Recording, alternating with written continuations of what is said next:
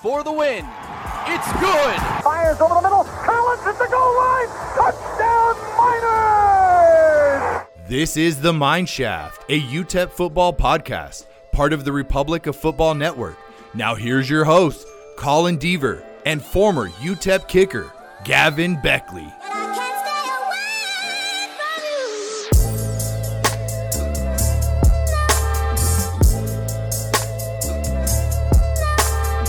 We have made it. Against all odds, it is game week for the UTEP Miners. Another week zero clash. I believe this is the third season in a row the Miners have played a week zero game. They're 1-1 in those games the last 2 years. This is the Mine Shaft podcast, a Republic of Football podcast brought to you by Dave Campbell's. I'm your host, Colin Deaver, alongside my co-host, Gavin Baechle, here to preview what we think is going to be a very good game. Vegas agrees with us. It's a 1-point spread at this point in favor of the UTEP Miners. Gavin, we have to take care of our housekeeping first. If you are a new listener to this podcast, or even if you've listened to every episode, you can get 15% off all UTEP Miners Homefield apparel on first-time purchases using the promo code MINESHAFT. At checkout. So I know Gavin and I are still awaiting our shirts. I got an email that that they are in the mail. Nice. So we should be getting them soon. They've just had so many orders flood in after getting this 15% off code that you should use. That's definitely the issue. They should give us more than 15%, than of the cut. But yeah, 15% off using the promo code MINESHAFT. For any home field apparel. They have some really good stuff. I got a Texas Western 1966 championship shirt. Gavin, you got what? The light blue shirt with the Pegasus? Yeah. The minor flying like Pegasus or whatever it is. It's a cool ass shirt. Yeah. So, but yeah, big. They don't want to hear us talk about t-shirts. They want to hear us talk about football. And last time the Miners played football, Gavin, you were on the team. It was a very disappointing game at UTSA, a 24-0 lead that turned into a defeat, unfortunately, for the Miners. So they will be trying to get that bad taste out of their mouths in this week zero clash. First of all, I want to ask you about that. Having been a part of these week zero games, what is that like? I mean, is it cool playing when very few teams are? And is the preparation at all different because you're going a week earlier? Yeah, I mean, it's definitely different since there's only a couple of games on every week zero. So it's the preparation, everything is still the same, but it's definitely, going into the game that there's going to be a lot more people watching because it is one of those very first games of college football, and everyone is very in tune and ready to go and fired up about just watching football. So preparation, everything is the same, but you definitely do kind of get that feeling that, especially now that it's on a national stage, that there's more eyes on you than there has been. Does that bring an added pressure to it? The North Texas game comes to mind from last year. I think it was on Stadium, which is national. This year's game is on CBS Sports Network. But were you guys maybe overly aware of it last year? I don't think so. I think that it's kind of one of those things that you're like, it's in the back of your mind going into the game, but as soon as you step on that field, like, you're not worried about that. You're not like, oh, I just made a huge play on national television. No, that's not really going in your head. You kind of forget about it until like after the game, whenever you want to go on YouTube and look up the highlights and stuff. And then that's when it's on like national television, you get the actual highlights and stuff rather than just like the CUSA edited highlights. So it's definitely something that I think we did think of, but not too much into it. Well, and obviously too, last year against North Texas, it was tough because you had the rain delay, and then warm-ups were like truncated. Like it was just there's all this buildup in the weeks and months previous or prior to the game, and then game day it was just like, oh, okay, we're playing now, I guess. So it was that, I'm sure that threw you guys off. So hopefully the weather cooperates in Jacksonville this week. I know it's going to be hotter than hell, like 99 degrees plus humidity at kickoff at 4:30 Central Time. So, but that'll be very interesting. But yeah, very cool that they'll be able to be on national television again and kick off the season. We'll be chatting with Mike Paris, the Jack State play-by-play guy who's been in that seat for 41 years. Coming up later in the show, he provided some fantastic insight to their program. He's watched them rise all the way from NCAA Division II now to FBS football, so he has a really good feel for what that program is. But so we'll get over the kind of the scattering report on Jacksonville State in a little bit, but we'll do the UTEP angle first. Gavin, you know this team really well, very experienced. I don't know if we harped enough in the first few episodes about how experienced this team is. If you look at the two deep, there are 300 total starts across the two deep. So that's guys that you think are going to play quite a bit this year, and there's a lot of experience. And because of that, and John Teicher said it last week, he said he was stunned when he saw they were picked 6th. I hadn't even totally realized how much experience was on the roster. And now, I think that they're flying maybe too far under the radar. I already thought they were flying under the radar. I think it's even farther under the radar than they should be. But how much is that experience, do you think, going to help them this week? And kind of what are your thoughts on, the under the radar aspect of this team? Yeah, I mean, definitely experience is probably one of the biggest things other than actual technical ability, because you can work out and do all the preparation needed, but as soon as you kind of step in between those lines on the field, it's you can't really do anything to prepare for that. It's a whole different beast. And I mean, it's just like anything, whether it's kicking, quarterback play, running back, it's just you step out there and you're like, okay, this is it. Like, this is real. And you can just, it's no feeling that I've had before stepping out there. So yeah, definitely experience is huge. And I feel that with the Miners in the two deeps having 300 plus starts and, or just field play and everything, I feel like that's going to be huge whenever it comes to kind of keeping their composure out there and kind of the flow of the game. Because if you're kind of the first year out there, you kind of don't fully know how the game flows and everything until you kind of get a little bit of experience. So definitely the upper hand for UTEP out there. So I feel that this experience will kind of bring them over some teams that are more inexperienced than they are. Looking at this Jacksonville State team, we were talking before we started recording, they ran the ball almost 70% of the time last year. They averaged 173 yards per game, 9-2 a year ago. So there's reason for them to believe that they can be a pretty good squad this year, even though they're coming up from the FCS level. And I think that is going to be probably the biggest aspect of this game is the line of scrimmage when UTEP is on off, especially on defense, because of how Jacksonville State ran the ball last year, but also, for them offensively too, this is a really experienced offensive line. They're huge. There's a couple of guys, Andrew Meyer, Elijah Klein, that might be playing in the NFL next year, in my opinion. So we'll start defensively for UTEP. A team, I'm looking at to make sure I have this right. They gave up 136 rushing yards per game defensively last year, which is pretty good. Is there a number you're looking at that they might need to hold Jacksonville State to? Again, a very good run team with an experienced quarterback to kind of make sure that they're in control of the game. Yeah, I would say if they can hold them probably around 200, 250 yards rushing and kind of force them to throw the ball a little more, get them out of their comfort zone, I feel like that's going to be huge. So I feel like a lot of the front nine is going to be front seven is going to be huge for the Miners in trying to stop that run, because I feel that if you're a team throwing the ball or running the ball 70% of the time and you have to kind of switch up and start throwing the ball because you're behind or the run game's not working, then that kind of puts you in an uncomfortable position that you're not used to having, basically putting the game in the hands of the quarterback. And I'm not sure if this quarterback's been there, if he's experienced or not, but definitely feel that whenever you kind of put the ball into a person's hands, that it's not as good as whenever you can just kind of hand the ball off and let the 10 other guys kind of do the work. Yeah, Zion Webb for Jacksonville State, he's like Frank Harris from UTSA in that he's been there for 7 years, been pretty up and down, but he's dealt with some injuries. Definitely a run first guy.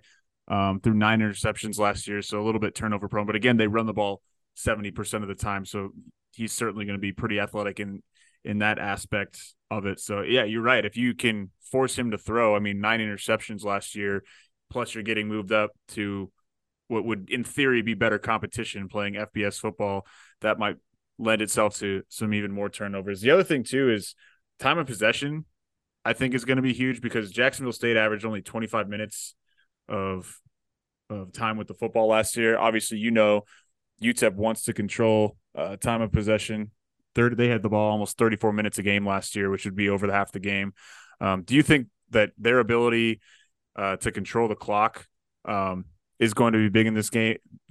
Because I think there's an opportunity again with the offensive line and the running backs UTEP has that they'll be able to just kind of wear Jacksonville State down in the run game as the game goes on. Yeah, definitely. I feel that one of the things that UTEP does really well is kind of controlling the clock in the run game. With that, just kind of taking their time up to the ball, running, getting 4 or 5 yards, taking three downs to get a first down, and kind of just running that clock there. They're pretty good whenever it comes to doing stuff like that. Then rather than going 3 and out with pass plays and taking 20 seconds off on the clock in 3 plays. So I feel that's going to be a big deal for them whenever it comes to kind of controlling the clock and having the ball as long as they can, because I feel like the more we have the ball, the more successful that UTEP has been, rather than just these quick little drives, rather just holding the ball, these long meticulous drives that hopefully will end in a touchdown or at least a field goal. The other thing that I had totally forgotten about until Coach Dimmel mentioned it earlier today, did you know that they're going to the NFL like time rule? So like, in the NFL, when you get a first down, the clock does not stop. Yeah. College football, I'd completely forgotten. College football is going to that this year. So that will be another interesting factor in terms of like game management. Yeah. How they handle that. But also to your point about managing, controlling the clock, if you're really rolling on a drive, I mean, UTEP could take up 8 to 10 minutes of the clock anyways, but maybe, you add to it because of the new rule. Yeah, no, I mean, I feel like the new rule is just going to speed up the game. It's not going to, I would say probably like 20 minutes if it's, especially on prime time. Like when we played Oklahoma, it was like a little over 4-hour game, I believe. So I feel like it'll cut off 20, 30 minutes just of that, some of that downtime by just keeping the clock running on first downs, that is, and everything like that. I feel like it'll make the game faster, more up tempo, just because obviously if the clock's rolling and you're running out of bounds for a first down or whatever, and then it's still rolling, you're going to have to kind of speed up and get back to where you were, or if not, the clock's going to kind of wind down. But I feel like that's kind of in UTEP's advantage, the way that we have been able to hold the ball and manage the clock in the previous seasons. All right, let's get into the next portion of this. You'll start and I'll go after you. Give me 2 areas for UTEP where you are absolutely confident heading into Saturday that they'll be able to excel against Jacksonville State. Yeah, so one, I'll go on offense. I'll go definitely the O-line. That one's going to be huge with all their experience and all the hype that's kind of around them this year. I feel like that's going to be a part that we're not going to really have to worry about, because I feel like they're going to be able to control up front and start off on our run game and kind of get all that working. And then I would say the second piece is on the flip side is going to be our D-line. I feel that they're going to have a big day whenever it comes to trying to stop the run, because there is going to be so many runs and everything, 70%, like we said earlier. So I feel that's something that we're not going to have to worry about, because since I've been there, they've been only getting better and only improving, especially with a lot of experience on the D line, and especially some new heads that can definitely make a big impact here in this first game. So I'm kind of excited to see how our offensive line and our defensive line kind of hold out. Yeah, I'm going to go. I'll follow your lead and do one offense, one defense. Offensively, it's fairly similar.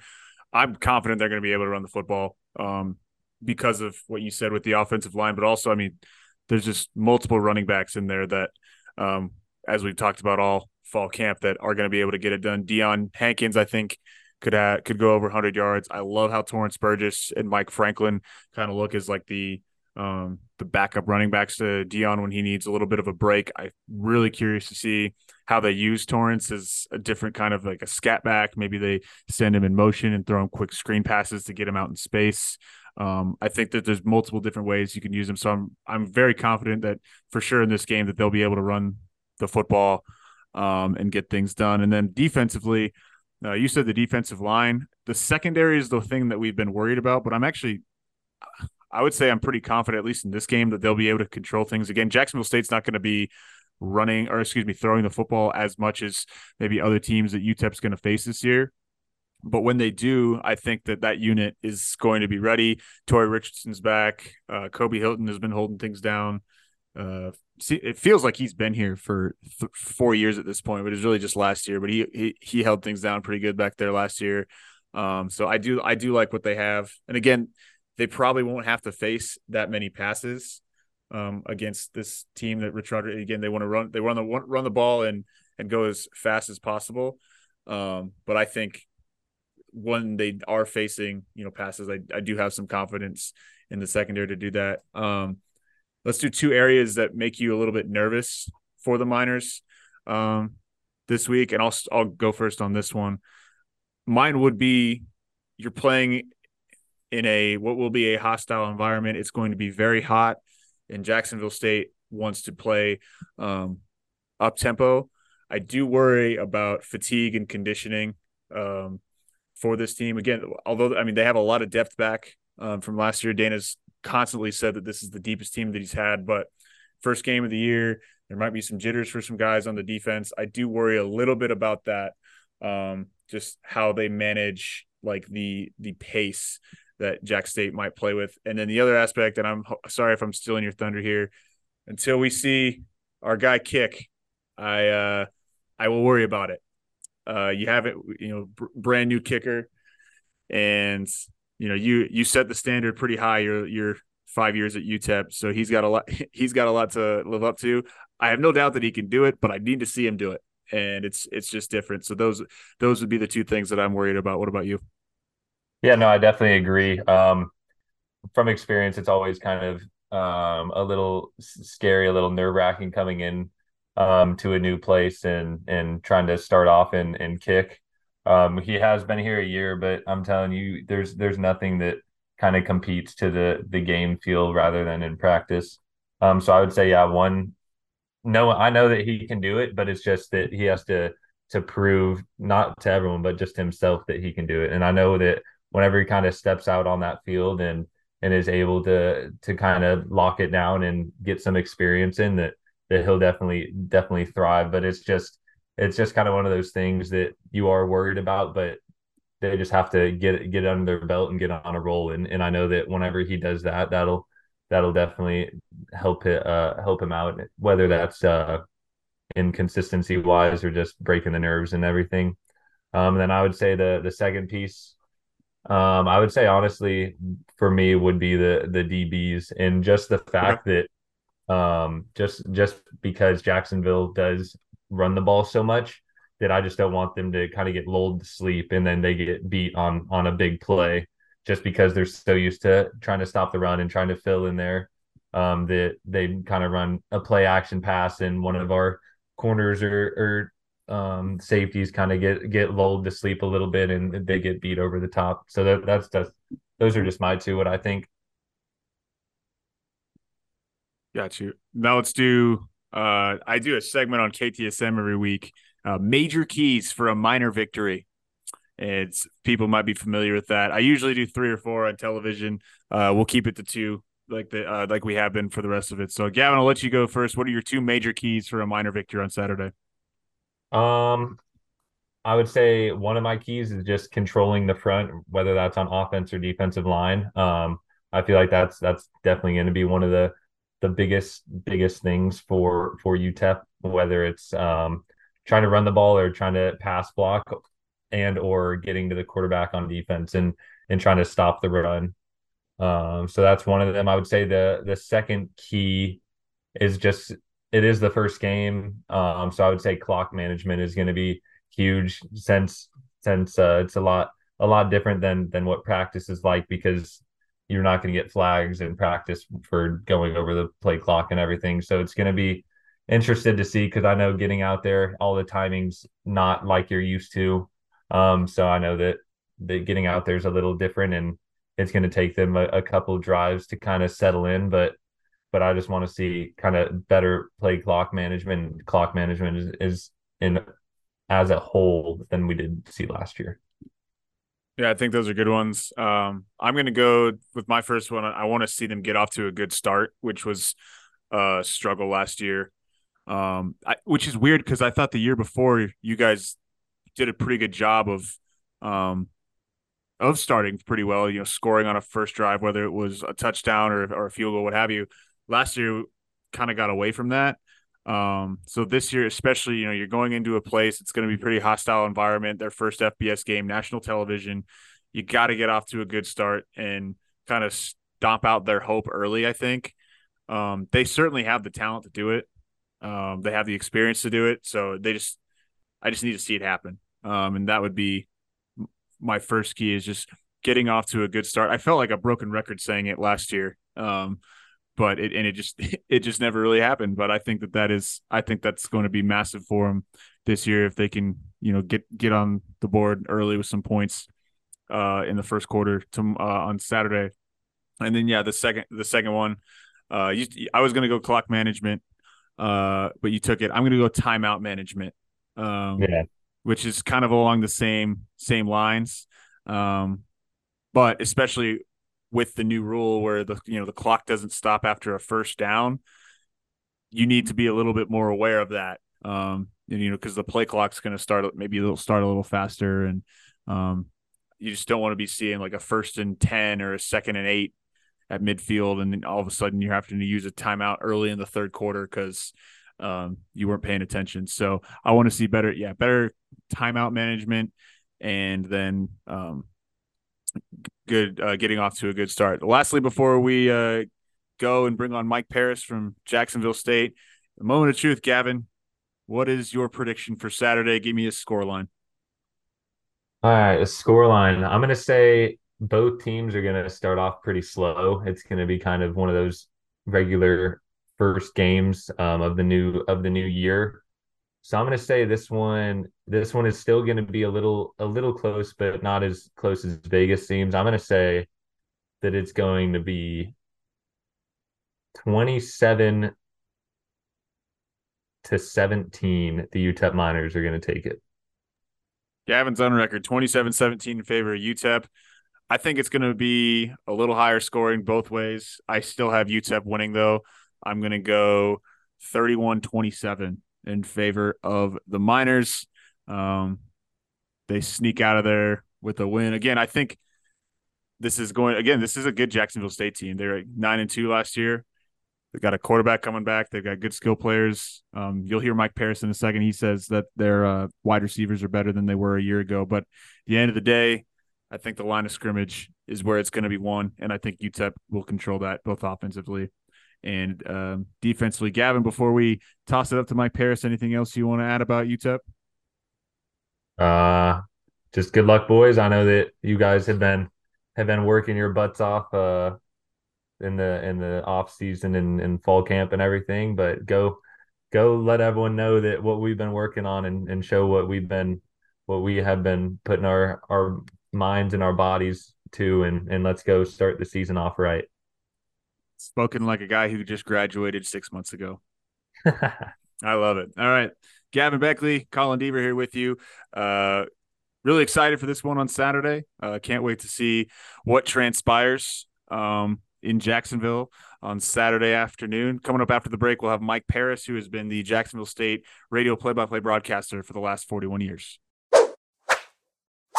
Back here on the Mine Shaft podcast, we are joined by the voice of the Jacksonville State Gamecocks for the last 41 years, Mike Paris. He says he's seen the good, the great, the bad with the Gamecocks over the last few years, and they are very excited for this upcoming Saturday in Jacksonville, their first game at the FBS level, hosting, of course, the UTEP Miners in their first game in Conference USA. Mike, I want to talk to you a little bit about the transition to Conference USA, but first, 41 years, you said when you started, Jacksonville State was Division II. You've seen them at the FCS level, and now you'll get to see them at the FBS level.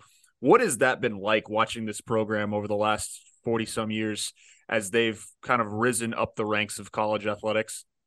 Oh, I knew nothing about – well, let me back up. I knew a little bit about Jacksonville State, but had never been to a game and really, do nothing other than a couple of guys that attended my high school. And one that played football, another played baseball there. So – And I'll be honest, my first game was in 1983. We were at Chattanooga playing UTC, and I never dreamed at that point in time in the press box it wasn't any bigger than where I'm sitting at my desk right here, I guess. I never thought we'd be Division I at that point in time, but we've had some people who had some vision, and it worked out pretty well for us with all that's going on now. In the last few weeks and as far as FBS football, the Power Fives, and what's happened with the Pac-12. So, we were very successful in all of our sports, quite honestly, the last 5 to 7 years at the Division II level. We had some growing pains. We moved to Division I. We played what was then 1AA football and FCS. And I guess in all honesty, I'm not sure some of our people realized what it was going to take from a revenue or financial standpoint in making the transition. And we had some growing pains, but then once we got it figured out, we were pretty successful there. And football, basketball took us a little bit longer. Baseball, we've had some success there. And I think we're better positioned in making the move now to FBS football. I'm not sure how that's going to translate to wins and losses on the field, but I think we're in a much better position to make this move than we were to do that back in 1995. Why do you feel that way? Because obviously that jump to FBS is a big one for any team. I mean, we were talking before we started recording. I think the majority of FCS teams, no matter how successful you've been at that level, there's going to be some sort of adjustment period to the FBS level. But why do you feel a little better about this jump than you did when they made the move from D2 to FCS? Facilities, for one thing. Our facilities are much better from a football standpoint and baseball standpoint. Basketball is not great, but it's better than it was. We did our Coliseum a few years back and made it look more really like a basketball arena. So softball's got great facility. So I think from that standpoint, we're better suited that way.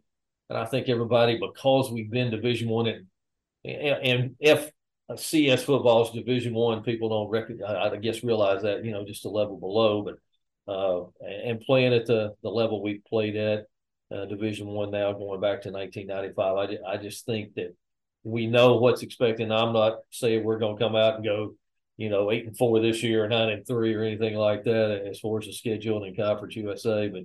And I got no idea because I don't know anything outside of Western Kentucky and middle. Our proximity to them were 3.5 hours in Middle Tennessee and roughly 4.5 in Western Kentucky. So I know about them, and we played them in the past as well. And I know both of them have had good programs. And outside of Liberty, because we played them in the last few years, I really don't know much about anybody else in the league in Conference USA. I think, come Saturday at 4:30 Central Time anyway, we'll have our hands full, obviously, with the Miners. And we've got, just looking at our squad this year, I think size-wise we're probably not as big as we're going to need to be up front on both sides of the football. I think that's a concern going in. But, again, I just think we've got a better balance, a better sense, just better footing of where we are as an overall athletic program as we transition to Conference USA. Obviously, Rich Rodriguez, college football fans know who he is from his days at West Virginia, Michigan, and Arizona, kind of brought in, right, to help do this transition. Would you feel as confident as you are if he was not the head coach? Like, does he make that big of a difference? Yeah, in some ways I would say yes, he does. But now he's never been in a situation like this. As you said, West Virginia, now he built it up. But then he goes to the big house, there. And then Arizona has some success, I think. This And even going back to his previous coaching days, I don't think he's ever been in a situation like this or moving from one level to another. So the fact that he's got experience in FBS football, and in particular at the Power Five, I think that helps us tremendously. And again, recruiting-wise, we're not where we need to be with the – I don't think from top to bottom the quality of talent that we need. But he knows that, and his staff knows that, and I think that's a plus for us at this point in time. And you know, he's been around, he's been in the pressure cooker, so to speak, and I think that just helps with all this as we make the move. I know in speaking with UTEP coaches and players, they're all pretty impressed by Jacksonville State's just kind of overall team speed. I know, you know, offensively, you guys put up some major numbers last year, and really, I think that's kind of been the trend for a lot of years. 9-2 a season ago, you were talking, you obviously made the FCS national title game within the last decade. So a very successful program at the FCS level. What do you think maybe the biggest difference for this team is going to be as they move up to the FBS level? Like, I guess maybe the most difficult part of the transition. I think the first part is, and especially this year, is depth, what kind of depth we have. I'm not sure. You know, I think we can match up maybe with the ones and some of the twos, but I think, if there's some spots, maybe number two on the depth chart may not be what we need to make it and be successful at the FBS level. I think that's one thing. And, the travel in this league is going to be a little different than what we've been accustomed to. Quite honestly, we had a couple long trips in previous leagues, and I just I don't know, that may play a part in it. And, again, the level of competition, I'll be quite honest, last year, we'd been in the OVC from the time we from 2003 until 2 years ago, we joined the ASUN.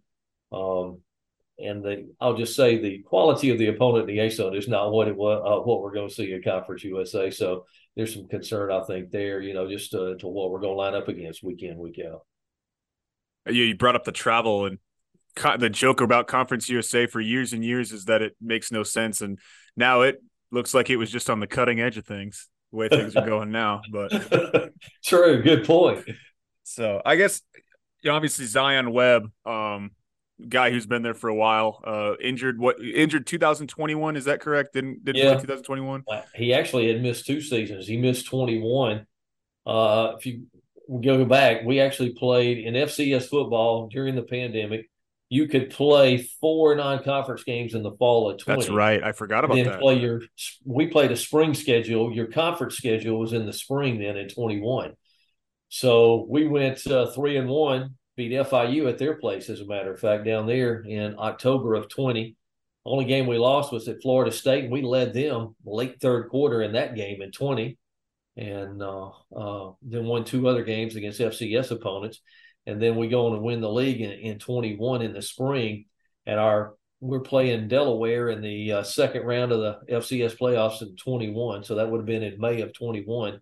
And Zion gets hurt in the second series, I think, was when he went down in the first quarter of the game. We lose the game. And Delaware, I thought, was a very good team. I still believe if we don't lose him that we probably win that football game. So he would miss all the fall of 21, and that because he had missed another season with an injury is how he got the waiver for his 7th year, and the pandemic included in that, as well. So he's a guy, to me, from what I've seen so far, the practices I've been at, the scrimmages, he is much more comfortable, much more relaxed. And maybe you go back to, he walked on our campus in 2017. That was when he came to school at Jacksonville State. It's incredible to me. UTEP's got a couple of guys like that too. Really? We've got Jeremiah Harris, who's starting as safety. He was a walk-on when he came to Jacksonville State 2017. This is his 7th year. He missed a couple of seasons with injuries as well. But back to Zion, I just think having a year in Rich Rod's offense last year, and this is Rich Rod's offense. It's what he developed when he was at West Virginia, and it worked for him there. And then at Michigan with Denard Robinson, who had great numbers, at quarterback during that time. Yeah. And then he had some success at Arizona. But the fact he's been in the system 2 years, and I think this is probably the healthiest he's been going into a season since 2017, which was his true freshman year. And obviously a seventh year, he's what, I don't know, 23, 24 years old. And he's to me, he's just much more calm, much more relaxed. And you can tell matured. He has matured tremendously also. Dana Dimmel, the Miners head coach, compared him to Frank Harris, who another like seventh year player who's at UTSA. Just very athletic player and kind of has come into his own as a passer in the latter portion of his career. Obviously, with the Rich Rod offense, the run, the read option run game is always going to be huge. Do you see them throwing maybe a little more than they did a year ago? Because it was almost I have to look at it again. I don't have the exact number in front of me. I think it was like a 60-40 split run pass. Like that. So he wants to run the football. You know, we'll split guys out. You can call it a spread, whatever you want to call it. But yeah, I he's going to run the football. And I don't know. Again, we've got essentially four starters back up front on offense. We're not real big, but those guys have played together. Rick Trickett as our offensive line coach, for folks that may not know that name, UTEP fans. He's been around. He's been at the lower level of college football to the best level. He's at Florida State, Auburn. He's been at Mississippi State. He's a West Virginia guy. I think he coached at West Virginia at one time as well. Renowned for building very good offensive lines, and he loves these guys, the four starters coming back, really does. Again, they're not that big, but they'll fight and they'll scrap, and we'll start a redshirt freshman at one of the offensive tackle spots. So I don't know, again, based on what I know about the Miners, a lot of experience, very good up front defensively. And, I can we line up and run the ball against them? We may have to throw the ball a little more in this opening game against them. Yeah, I guess that leads me into my next point. Is there a two-part question? What is one thing about Jacksonville State this year that you have no worries is going to translate on the field at the FBS level? And maybe one thing that you're really worried about translating to the FBS level? Not a whole lot of what I would term quality depth up front on defense. We're not real big defensively up front. That's one area that the coaches will talk about all the time, where we've got to get bigger up front, and we don't have a whole lot of depth there, so we can't afford injury. So that, to me, is the concern there. And the same thing offensively, very little depth there at this point in time. I'm going to have to develop it because we're going to play some true freshmen, as a matter of fact. I think we got a couple offensive linemen that will. I don't know if they're going to play in the opening game here against UTEP, but I think they'll play some during the course of the season. So I think that's probably the biggest concern. Another would be size and speed in the secondary. I don't know some of the folks that we'll see this year at the back end of the defense. We've got some guys that can go, can run back there. I just don't know if we got the number of folks we need back there in the back. And I don't, as far as what's I would like to think offensively, because of what, having been in Rich Rod's system, and a second year there, I think that's got to help us some offensively. And look, he knows immediately if something's not right. He knows where everybody's supposed to be, what they're supposed to do, obviously. And that's one thing about Zion Webb, I think, that's better this year. He's got a better understanding and knows where everybody's supposed to be, what they're supposed to be doing as well. Obviously, I think opening the season at home, it's such a cool situation for the university, right? I mean, you get moved up to FBS and your first home game is on national television on 0 week. I mean, you're going to have some eyeballs on you. How is the school kind of just, I guess, maybe marketing that to fans? And I know from the UTEP perspective down here, I mean, they're worried about, the snake pit they think that they're going to be stepping into in terms of the atmosphere on Saturday. So what's your take on that as somebody who's, seen a lot of Jacksonville State games over the years and knows that stadium? Well, we've played in week zero before. In fact, four of the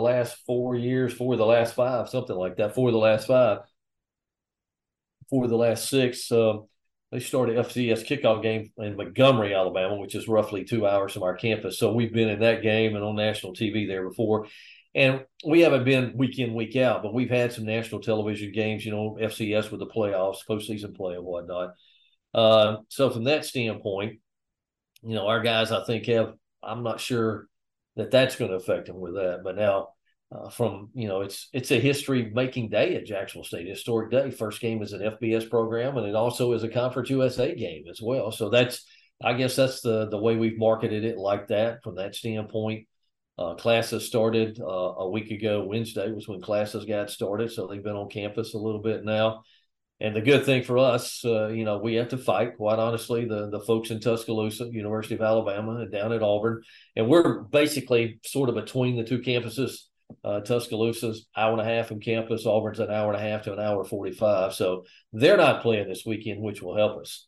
Now, if it wasn't going to be a heat index of about 105 to 110, the walk-up crowd would be pretty good too. And that's part of our deal, quite honestly. We usually have the walk-up crowd is what determines a lot of times, if it's a good or a great crowd for us, the difference between the two.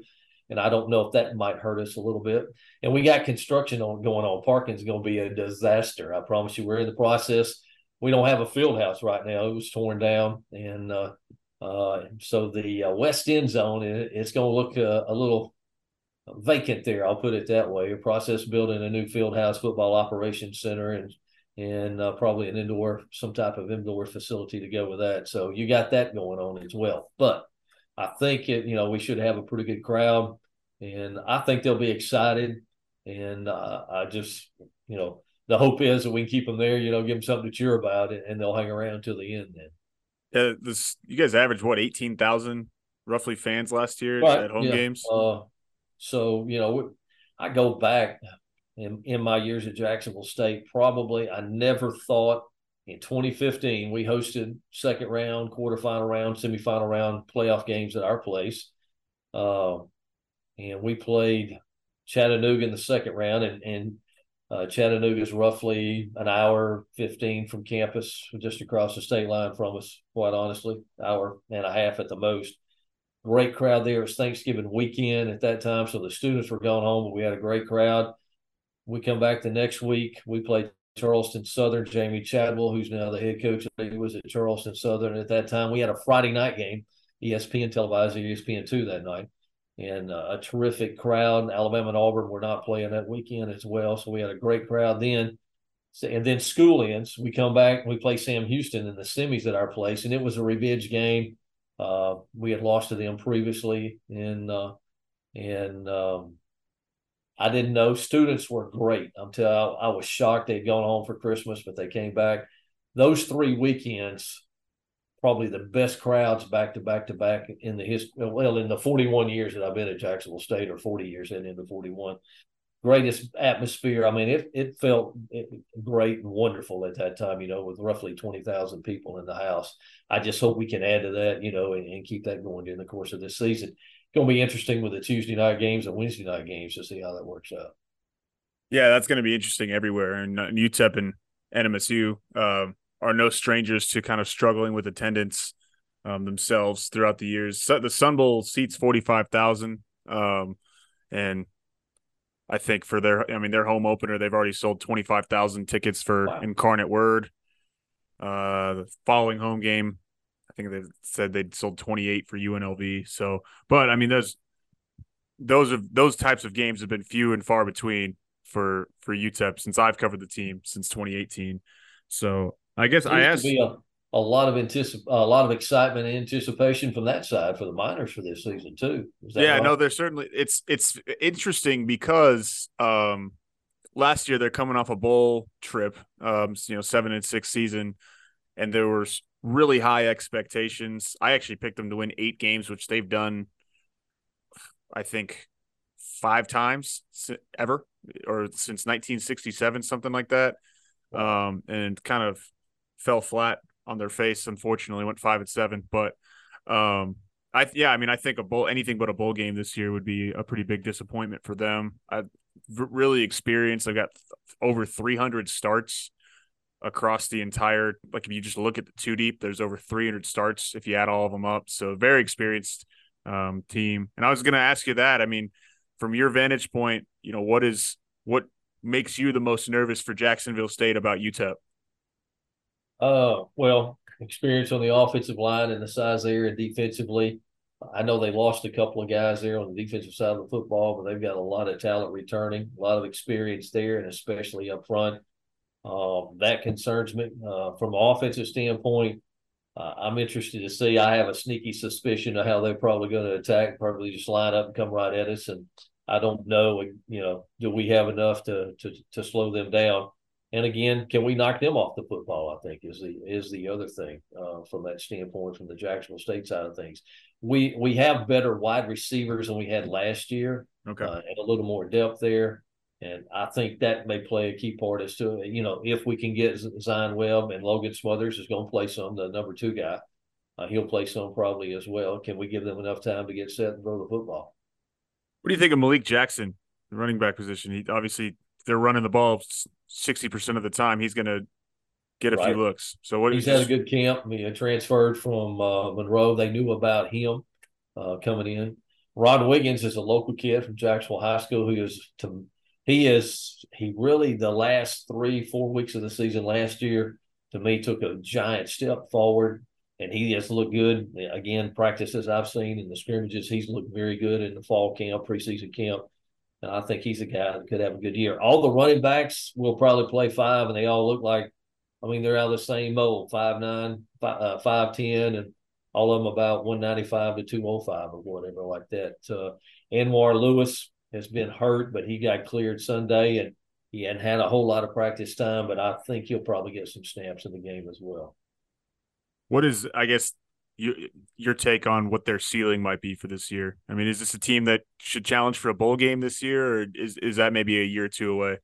I think, quite honestly, it's probably a year or so away. Now, we're not eligible to participate in a bowl. I'm not sure if it's 2 years or just this year, quite honestly. That's right, I forgot about that. The only way we could go to a bowl is if, you know, we get the 6 FBS wins and they don't have enough teams to cover all the bowl games. We could petition the NCAA. I got nothing, you know, who knows how that would happen, but you could petition them and try to get a bowl bid, bowl berth that way. So, you know, I think I don't know if 6 wins might be the high mark possibly. I don't know, 6, 7. I think we could go 6-6. Or even 7-5 this year. And I'm not saying it's going to happen, but I would, you know, to me, that would be an outstanding first season in FBS football, quite honestly. I guess, yeah, I was looking at Phil Steele. It's funny. He projected anywhere from 2 to 10 wins for Jacksonville State football, which is quite the range of wins and losses for the Gamecocks. I'll be quite honest with you. I've told people the same thing. I've said 2 to 6, actually, or 2 to 7. I think it depends. A lot of it will depend on injuries, how healthy we stay, because, again, concerns with depth across the board, both sides of the football. Now, we've got a chance late. We've got a great kicker. And, Alan Karaji. And guys, you know, he's good from, I don't know, 50. He might go 55, somewhere in that range. And a guy that's has been tremendous, terrific kicker. Didn't start playing football his senior year in high school. Played soccer up until then. But he's been outstanding and has developed last year into a great weapon for us. Gotcha. Lastly, I'm going to put you on the spot here and ask for some kind of prediction for Saturday. And what'll be is it fair to call it one of the 5 to 10 biggest home games that Jacksonville State has played, or have there been enough playoff games at the FCS level that maybe it's not as big? You know, from the FCS, those 3 games we played in 15, you know, it could be. Wow, that's a good question. I really hadn't thought about it that much from that standpoint. I don't know, top 5, probably top 10, and I don't know, depending on how the day goes and the crowd we have and whatnot. And, you know, it could jump up from there. I'm going to go with my heart, I guess, is what I'm going to tell you here. I think the line is 1 point. Is that correct? I think is what I've seen. Maybe. I see. Yeah, it's been bouncing back and forth between even and plus Miners -1 for the last week or so. I will say the good guys, as I call it, Jacksonville State 31-28. I'll go with that. We'll see how good I am on that. Yeah, I would expect nothing less from the Jacksonville State play-by-play guy to pick the Gamecocks to win. So anything else you want to add or before we get out of here? The folks I've talked to out there, everybody's been great. I've been to El Paso once. We played in the Sun Bowl basketball tournament a few years back. tell you, in all my years of doing this and all my travels and every sport, that's easily top five. We got treated wonderfully out there, wonderful hospitality. We played in the tournament. Tim Floyd was coaching at that time for the Miners. So I look forward. I think we're back in basketball season out there, so that'll be my next trip to UTEP. But it's you know, everybody in the league so far has been wonderful. I don't know how they feel about all these new teams coming in, but everybody's been great to this point in time. You guys saved the league, so I'm sure if they haven't sent you, you know, an edible arrangements basket or something, they should. So I have not met the commissioner, but I think she'll be there Saturday, is my understanding. Yeah, I would bet so. That's a pretty big one. So, well, Mike Paris, thank you so much for joining us here. Look forward to Colin. Yeah, unfortunately, won't be in Jacksonville on Saturday, but when you come out here for UTEP basketball or NMSU basketball. I guess you'll be here for NMSU football too, so yeah. We'll have to get together or something. Okay. So thank you for joining us. Good and have a Thanks, great night. Colin. This has been the Mine Shaft, a UTEP football podcast hosted by Colin Deaver and former Conference USA Special Teams Player of the Year Gavin Baechle. Of course, previewing Jacksonville State. We will be back with you following the game with a recap as well as a preview of next week's game versus Incarnate Word. Remember, you can find the Mine Shaft on all of your podcast applications from Spotify to Apple Podcasts. We are a part of the Republic of Football, a Dave Campbell's Texas Football podcast network. We'll see you next time.